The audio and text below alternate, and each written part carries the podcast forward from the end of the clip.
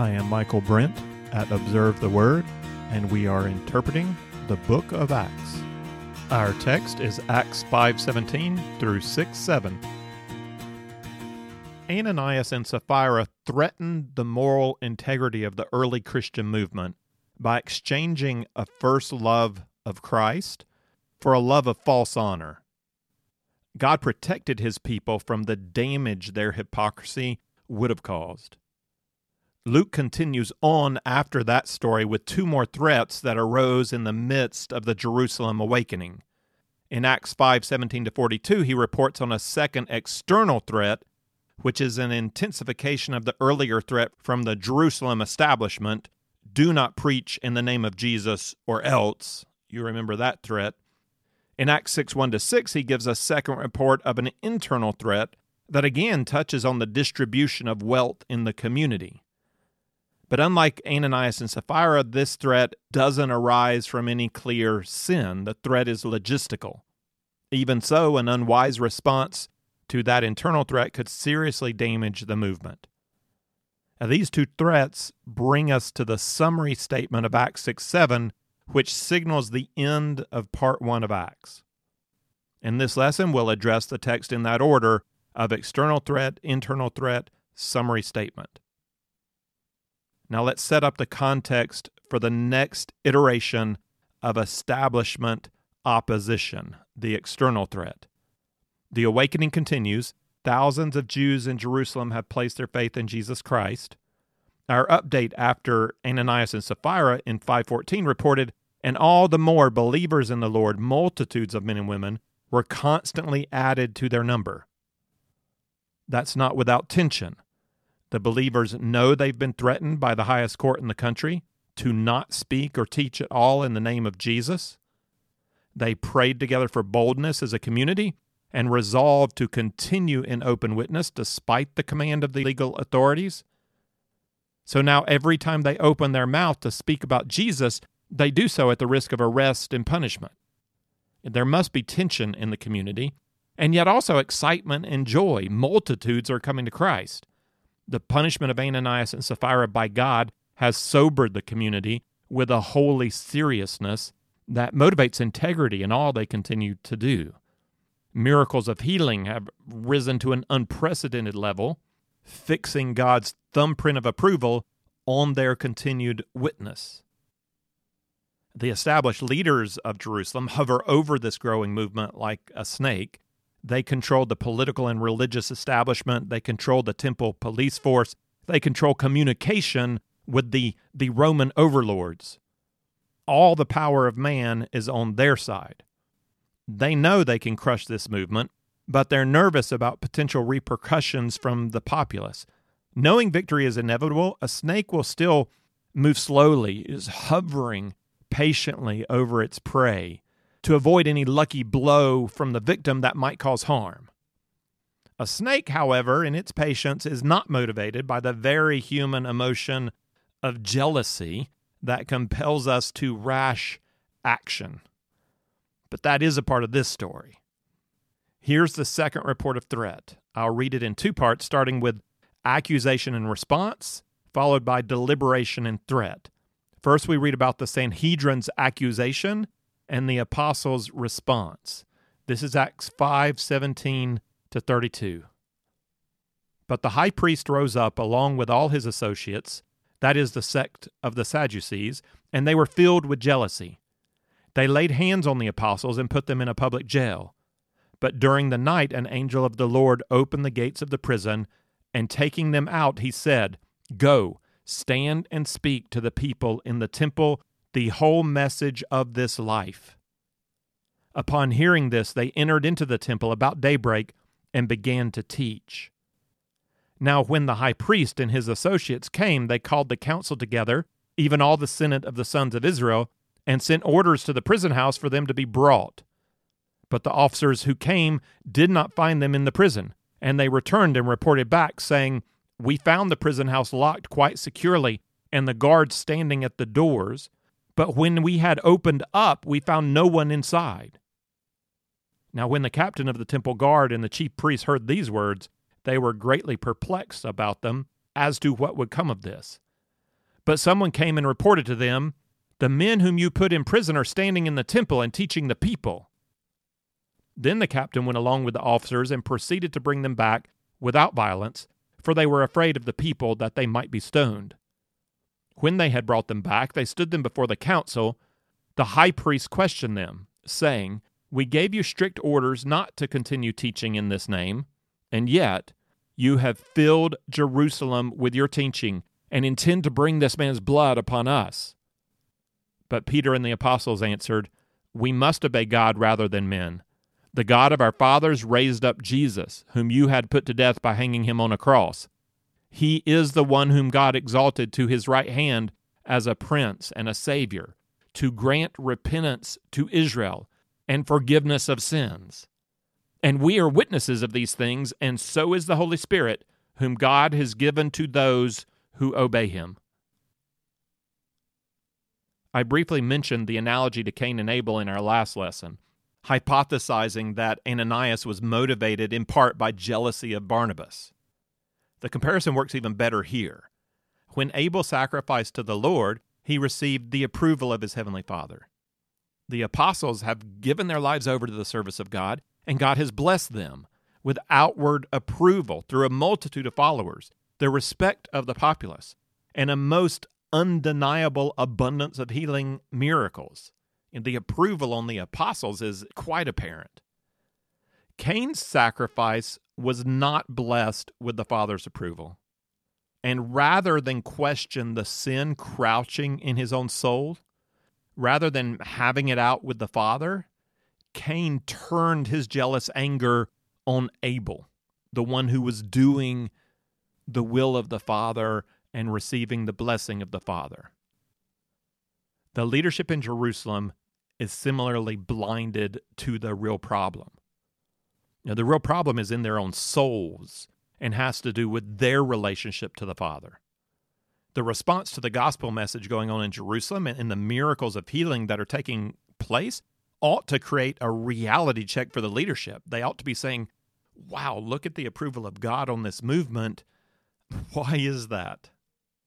Instead, the Sadducees at the top of the Jerusalem establishment take their anger out on the ones whose sacrifice is approved of by God.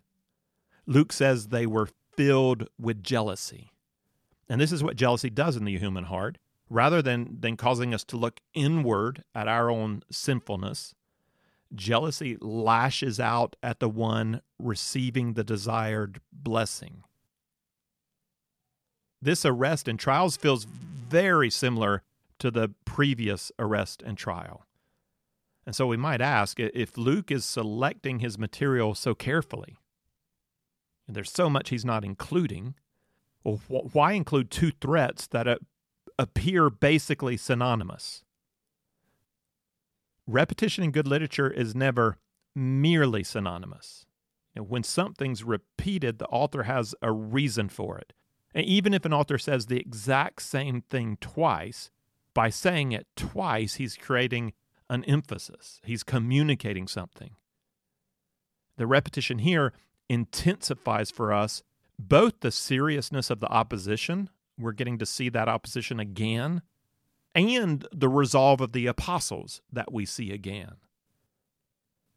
The repetition also heightens for us the tension in the narrative. Will the awakening overcome the opposition and bring about a spiritual renewal of the whole culture, starting right here in the capital in Jerusalem? Or will the establishment eventually strike? And if the establishment strikes, will the blow be decisive? Can the new Christian movement survive? The arrest order is an intensification. The previous arrest included only Peter and John, but this time all 12 of the apostles are taken in. So it's the same thing, it's just worse. And like like before, they're left in jail overnight for a trial to come the next day before the Sanhedrin. But they don't have to wait for the outcome of the trial before they resume preaching in the name of Jesus. God, here's a there's a positive intensification too. God does something miraculously. He sets them free through the agency of an angel. And later inspectors would have a whole round of questions. How'd they get past the guards without being seen? Were the guards put to sleep? Were the guards drugged? And how'd they get through the locked doors? Were the doors unlocked and relocked? Or is there a secret way out? Is this magic? What is there something spiritual going on? What is how do we explain this? Luke leaves us wondering, not answering any of these questions for us. The officials are just as perplexed as we are. Luke tells us that the, the guard wonders what is what is going on, what's going to become of this. And for good reason, if you're in charge of the guards, you know, anybody's first thought has to be that the guards were in on it. You know, prisoners don't walk through walls without somebody seeing them. But even as the captain of the guards wonders, what now? A report comes that the apostles are out teaching in the temple. The guard goes to retrieve the apostles, but they do so with some care, being worried that if they're too rough with the apostles, the crowd might stone them. In a sense, that's a surprising worry. They have all the power on their side, but it suggests the volatility of the populace in Jerusalem. And Luke is giving us that bit of information to help us understand that the leadership does have to take into account the crowd. With the apostles back under guard, standing before the Sanhedrin, the high priest levels a charge against them. This is in verse 28. I'll break it into three parts. First, they are disobeying the previous judgment of the court not to teach in Jesus' name. Second, they have filled Jerusalem with their teaching. Not only are they teaching in His name, but they're they're doing it um, abundantly. And third, in their teaching, they indict the members of the Sanhedrin with the murder of Jesus. All the parts of this charge are true. The high priest hasn't made any false accusation. Now, Peter responds on behalf of all the apostles and the response looks just like it did in the previous tri- trial, a little bit different words. There's a little expansion here, but it's, it's the same resolve. Verses 29b through 32. We must obey God rather than men. The God of our fathers raised up Jesus, whom you had put to death by hanging him on a cross. He is the one whom God exalted to his right hand as a prince and a savior, to grant repentance to Israel and forgiveness of sins and we are witnesses of these things. And so is the Holy Spirit, whom God has given to those who obey him. Peter continues as he has been to speak boldly and with a consistent message. This is the gospel. He's not changing his witness. As before, he claims obedience to God as the basis for their civil disobedience. Then he states the facts of his witness God raised Jesus from the dead, the Sanhedrin had put him to death. After the resurrection, God exalted Jesus as Prince and Savior, and forgiveness comes through him. And Peter supports these claims with the further claim that all 12 men present are witnesses to these truths. This repetition of claims might be enough to drive the members of the Sanhedrin to a violent judgment we can expect the snake to strike. Peter adds one more additional claim that arouses their anger further. He claims the Holy Spirit is witness to the truthfulness of the facts just stated. Uh, this statement is equally claim, equally charge against the Sanhedrin because Peter goes on and clarifies the Holy Spirit, whom God has given to those who obey him, is witness that indicts the members of the Sanhedrin. Uh, Peter saying, You have not received the Holy Spirit. If you had received the Holy Spirit, you would joyfully agree with the witness of the apostles. You stand opposed to us because God has not given to you the Holy Spirit. Now, by standing against the testimony of the miracles and not reflecting on whether or not the message supported by those miracles might be true, the members of the Sanhedrin repeat the unforgivable sin that they committed in their judgment of Jesus. The unforgivable sin is to attribute the work of the Holy Spirit to Satan. That's the context of blasphemy against the Holy Spirit referred to by Jesus in Matthew 12 31. If the power of the Holy Spirit provides outward proof confirming the spiritual message of the gospel, then those leaders who reject that outward proof are also rejecting the witness to the Messiah supported by those very miracles. You know, we know according to the Old Testament, he will come healing the lame and giving sight to the blind. These men know the prophecies. They know that the Messiah comes with healing hands. By denying the Holy Spirit, they deny the Messiah, and by denying the Messiah, they deny God's offer of forgiveness. That's why this is an unforgivable sin, because it, it leads to the rejection of the Savior, the only way to get forgiveness. They rejected the signs of the Holy Spirit when Jesus was among them. They reject the signs again, now being performed by the witnesses Jesus has commissioned. Notice in Peter's response how his words began and end with obedience. He begins with a refusal to obey the Sanhedrin. When that obedience runs contrary to obeying God, they will obey God. Peter ends by saying that the Holy Spirit is given to all who obey God. We will obey God. You are not obeying God. How do you think the members of the Sanhedrin will respond to that defense?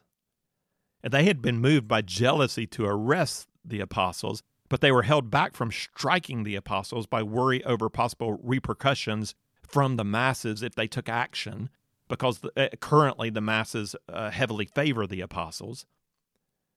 Fear of what the masses might do is dissolving in the heat of anger kindled by Peter's rebuke. Luke tells us what happens next in Acts 5:33 to 42. But when they heard this, they were cut to the quick and intended to kill them. But a Pharisee named Gamaliel, a teacher of the law, respected by all the people, stood up in the council and gave orders to put the men outside for a short time. And he said to them, Men of Israel, take care what you propose to do with these men. For some time ago, Theudas rose up claiming to be somebody, and a group of about 400 men joined up with him. But he was killed, and all who followed him were dispersed and came to nothing. After this man, Judas of Galilee rose up in the days of the census and drew away some people after him. He too perished, and all those who followed him were scattered. So in the present case, I say to you, stay away from these men and let them alone. For if this plan or action is of men, it will be overthrown. But if it is of God, you will not be able to overthrow them, or else you may even be found fighting against God. They took his advice, and after calling the apostles in, they flogged them and ordered them not to speak in the name of Jesus, and then released them. So they went on their way from the presence of the council, rejoicing that they had been considered worthy to suffer shame for his name. And every day in the temple and from house to house, they kept right on teaching and preaching Jesus as the Christ. Peter's blow struck deep, you know, it cut to the heart. They are about to strike back, but before they do, the heat of their anger is tempered by the coolness of one of their members. Gamaliel is a recognized historical figure honored by Jews. Here's, here's the introduction F.F. Bruce gives him in his comments on verses 34 to 35. I'm just going to read what he says. There was present at this meeting of the Sanhedrin a Pharisaic leader of quite exceptional eminence, Gamaliel the elder, the greatest teacher of the day. According to later tradition, he was a disciple of Hillel, whom he succeeded as head of his school. But those earlier traditions, which reflect some direct memory of Gamaliel and his teaching, do not associate him with the school of Hillel. They speak rather of others as belonging to the school of Gamaliel, as though he founded a school of his own. According to Acts 22 3, Paul of Tarsus was one of his pupils. He was remembered in later generations as the embodiment of pure Pharisaism. When Rabban Gamaliel the elder died, it was said the glory of the Torah ceased, and purity and separateness died. He now rose up in court and directed that the apostles should be taken out of the council chamber in order that he might speak his mind freely to his colleagues. Gamaliel warned the others not to do anything rash. His advice consisted of sound Pharisaic teaching God is over all and needs no help from men for the fulfillment of his purposes. All men must do is to obey and leave the issue to him. Now, after clearing the room, Gamaliel provides two examples in support of his advice to let the apostles go. Bruce informs us that we don't have any collaborating historical information regarding the first man mentioned, Theudas, We do have some recorded information outside the Bible regarding this Judas the Galilean. Just after the birth of Jesus, it was in a census, not the census that brought Mary and Joseph to Bethlehem, but a later census. Judas led a revolt against Rome, arguing that taxes should be paid only to God as Israel's true king and not to any foreign ruler. The Romans crushed Judas and his followers. Both movements, the one led by Theudas and the one led by Judas, came to nothing. Gamaliel's point is articulated in 3839 So in the present case, I say to you, stay away from these men and let them alone, for if this plan or action is of men, it will be overthrown. But if it is of God, you will not be able to overthrow them, or else you may even be found fighting against God. Gamaliel argues spiritual principles. At first glance, his, his advice doesn't seem to have anything to do with realpolitik. It's, this is not practical politics. And this is spiritual counsel.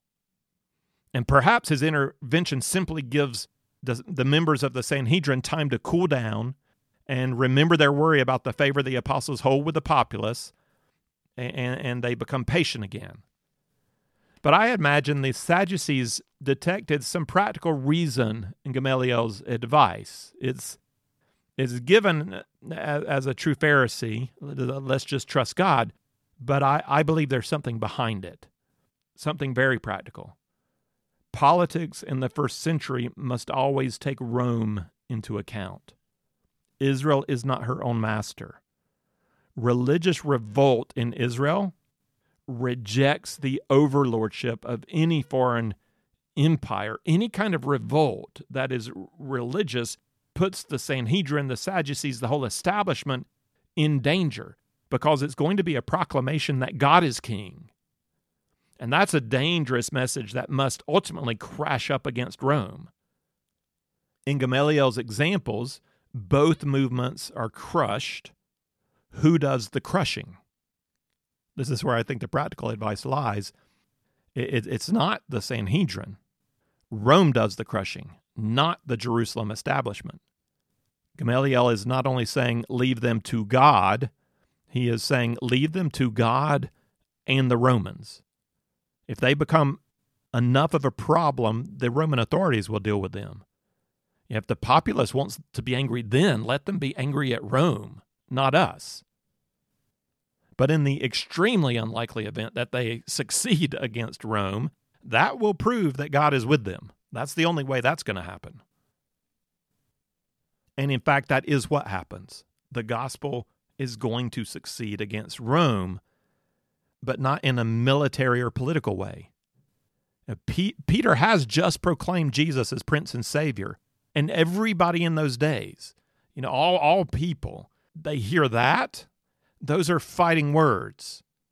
You know, that implies a military king. You know, salvation comes when the leader liberates the nation from the rule of Rome. But as Jesus told the Roman governor Pilate, my kingdom is not of this world. You know, something else is going on here. Not being of this world, the political leaders of this world, they don't know what to make out of it. When they try to judge what is going on with this movement, even this language of prince and savior, they're going to misinterpret it. The agenda is all different. until Jesus comes again to set up a physical reign, the kingdom of God will reign in the hearts of men and women who have placed their faith in Jesus Christ as Lord and Savior. Is love the Lord your God with all heart, mind, soul, and strength, and love your neighbor as yourself. And that, that makes no sense politically by the end of the book of Acts, the kingdom of Jesus Christ will have spread throughout the empire of Rome. In the very last verse of the book, we find Paul, established under house arrest, preaching the kingdom of God and teaching concerning the Lord Jesus Christ with all openness unhindered. Gamaliel is right. If this movement is of God, then the kingdoms of the world will not be able to stop it. The apostles are let off, but they're not let off kindly. The council still has them whipped before ordering them to not speak in the name of Jesus. even though they know the apostles are going to go out and speak in the name of Jesus. The apostles rejoice that they grant they are granted the honor to experience shame in the name of Jesus. Because unlike Ananias, uh, who who is seeking honor through hypocrisy, the the apostles recognize honor through being identified with Jesus. And so what is intended as shame becomes honor because they receive their honor from God, not from society. I would wish I would respond similarly that when I get shamed for taking a public stand with Jesus, that, that my response would be one of joy, that I see my Lord Jesus who was shamed publicly on a cross, but who rejected that shame because he, he knew he was standing with God and he took his honor from God. I'd love to be able to respond like that. I must be honest that I, I don't. I, I tend to take the shame of the world strongly to heart. I think at this stage of the movement that that this response is courageous and it's beyond what I would do. At the same time, I think the apostles do get some strength um, in their response through the fruitfulness of their ministries. I imagine it's harder to suffer shame for the sake of Jesus when no one comes to know Jesus and no outward miracles are taking place. That, that kind of seemingly fruitless suffering will come upon the Christian movement, but not yet. So if, if that's what you're experiencing, it is it is a bit different. It's even harder than what the the apostles are experiencing here. I mean, because you've got to remember they're they're seeing thousands come to Jesus, and I think if if we knew that was the result, we might be able to experience a little more suffering. At this moment, suffering is accompanied by significant reward the intensified external threat fails, the ministry of the apostles continues. Verse 42, the last verse of chapter 5, tells us, And every day in the temple and from house to house, they kept right on teaching and preaching Jesus as the Christ. We might view the teaching in the temple as more evangelistic, intended for the broader community, and the teaching from house to house as more for the strengthening of believers. Though we have to assume believers listened to the teaching in the temple, so that's not just for non believers. And believers also brought non believing friends and relatives uh, to the meetings in the home. So perhaps the difference is not so much in the audience as in the environment. The preaching in the temple is a larger public gathering, the teaching in homes is smaller, more intimate. The apostles recognized value in both. And their core message in both stays the same. Jesus is the Christ. Following God's protection from this external threat, Luke reports on a second internal threat. This is in Acts 6 1 to 6, and we'll go through this a little more quickly. Now, at this time, while the disciples were increasing in number, a complaint arose on the part of the Hellenistic Jews against the native Hebrews, because their widows were being overlooked in the daily serving of food. So the twelve summoned the congregation of the disciples and said, It's not desirable for us to neglect the word of God in order to serve tables. Therefore, brethren, select from among you seven men of good reputation, full of the Spirit and of wisdom, whom we may put in charge of this task. But we will devote ourselves to prayer and to the ministry of the word. The statement found approval with the whole congregation, and they chose Stephen, a man full of faith and of the Holy Spirit, and Philip, Prochorus, Nicanor, Timon, Parmenas, and Nicholas, a proselyte from Antioch. And these they brought before the apostles, and after praying, they laid their hands on them. Luke reminds us again that the movement continues to grow. He says, at this time, and it is at this time while the disciples were increasing in number, that another problem arises. The problem's connected to growth. A small community of 50 or so may only have three or four widows in the community. They're known personally, and, and you know if they're being cared for or not. The movement in Jerusalem has grown quickly by thousands. There could be hundreds of widows in need of care, and some of them are, are being missed. For some reason, the Greek speaking widows who grew up outside of Israel are the ones being overlooked, whereas the native widows are not. This doesn't necessarily indicate intentional prejudice by the native Jews who grew up in Israel. Perhaps the Hebrew widows have better interpersonal connections to the movement. They're less likely to be forgotten or missed. Or maybe the system for distribution is more natural to them. That's one of the regular problems our family faced in the Croatian school system. You know, rules and expectations were often unspoken. You know, how to go about getting your books, what additional materials to bring to class, how to find out about parent teacher meetings, when to expect schedule changes. It was not always that the other parents knew these things, they just knew when to ask and who to ask. You know, they'd grown up in a similar system, and regarding changes to what they grew up with, they had nieces and nephews who had more recently gone through that system. So, who was more likely to show up late or miss an assignment or not not to know to bring bread to class on one special day in the year? You know, who doesn't know that? The foreigners. So I don't see a charge in the text of intentional prejudice, but I do see a lack of awareness regarding the needs of an ethnic minority in the community. Those who've grown up outside of Israel are being overlooked. And there are a number of ways the apostles' response to this threat could go badly. From a worst case point of view, they, they could have denied the problem, or they could have blamed the ethnic minority for creating the problem. You guys are the problem. They could have diminished the problem out of an overly spiritualized understanding of walking with God, you know, not viewing the physical care of widows as something worth their time to address. On the other hand, they could jump into the solving the problem wholeheartedly, refocusing their attention onto managing the logistical challenges of a growing movement.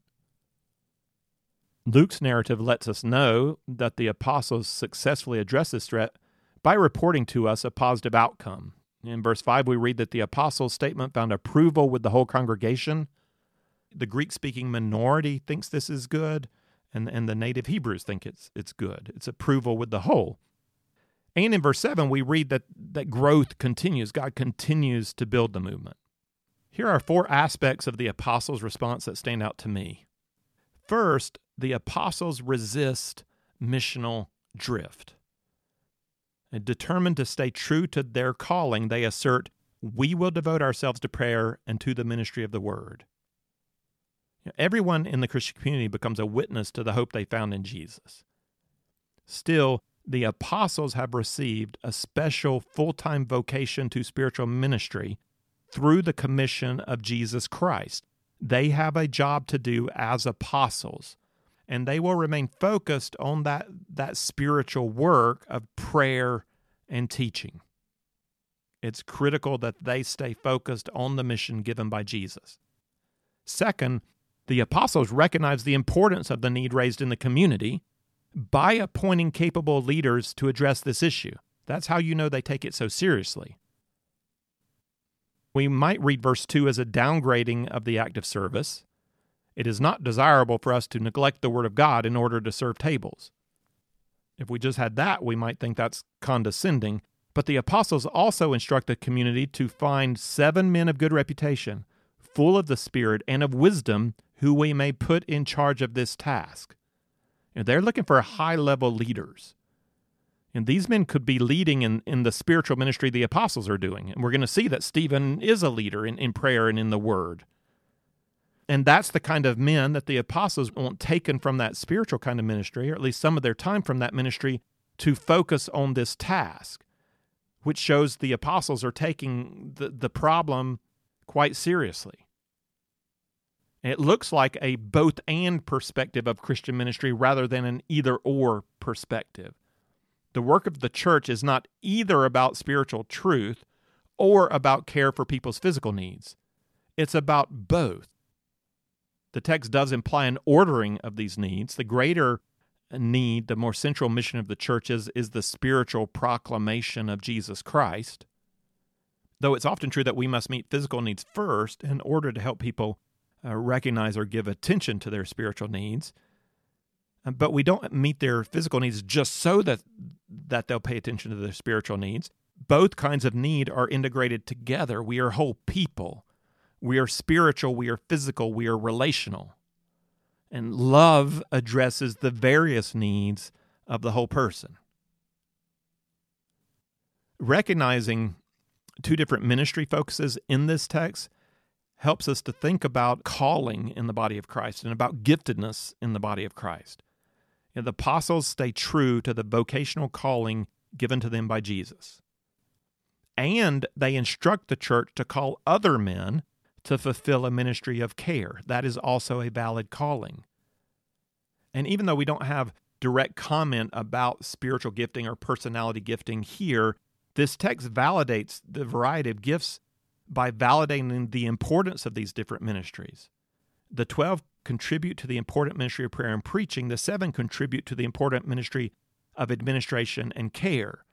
Different believers may favor one endeavor over the other through the natural or and spiritual motivations of personal giftedness, through who God has made us to be, may cause us to value this need more than that need. And it's wise for us to recognize here that that even if we favor one more the over the other personally, this text helps us to see that that these these ministries go together. And in that, I think the text provides a good foundational model. At least it begins to get us thinking about the basic distinction of church leadership. We see Paul make a distinction between elders and deacons in 1 Timothy. And I think you can see the foundation here being laid for elders giving leadership to the spiritual needs of the church community and deacons giving leadership to the administrative and physical needs of the church community. At this point in in Acts, in, in the birth of the church, we, we don't have those roles defined, so we'll have to see through the story do these roles get defined. However, they're going to be defined, we do well to follow the apostles' qualifications for, for leadership in the, the Christian body, that they might be men of good reputation, full of the Holy Spirit and of wisdom. That's who we want to lead, whether in a, position of an elder or in the position of a deacon. Third, I don't see the apostles micromanaging here. They instruct the community to select other leaders. The apostles don't appoint these men. And then they trust these men to carry out the task. Fourth and finally, the ethnic tension is recognized and addressed in the solution. It's not actually initiated by the apostles. The community does this by choosing Hellenistic Jews, Greek speaking Jews, to fill these positions. All seven of the men chosen have Greek names Stephen, Philip, Prochorus, Nicanor, Timon, Parmenas, and Nicholas. Nicholas is not even a Jew, he's a proselyte from Antioch.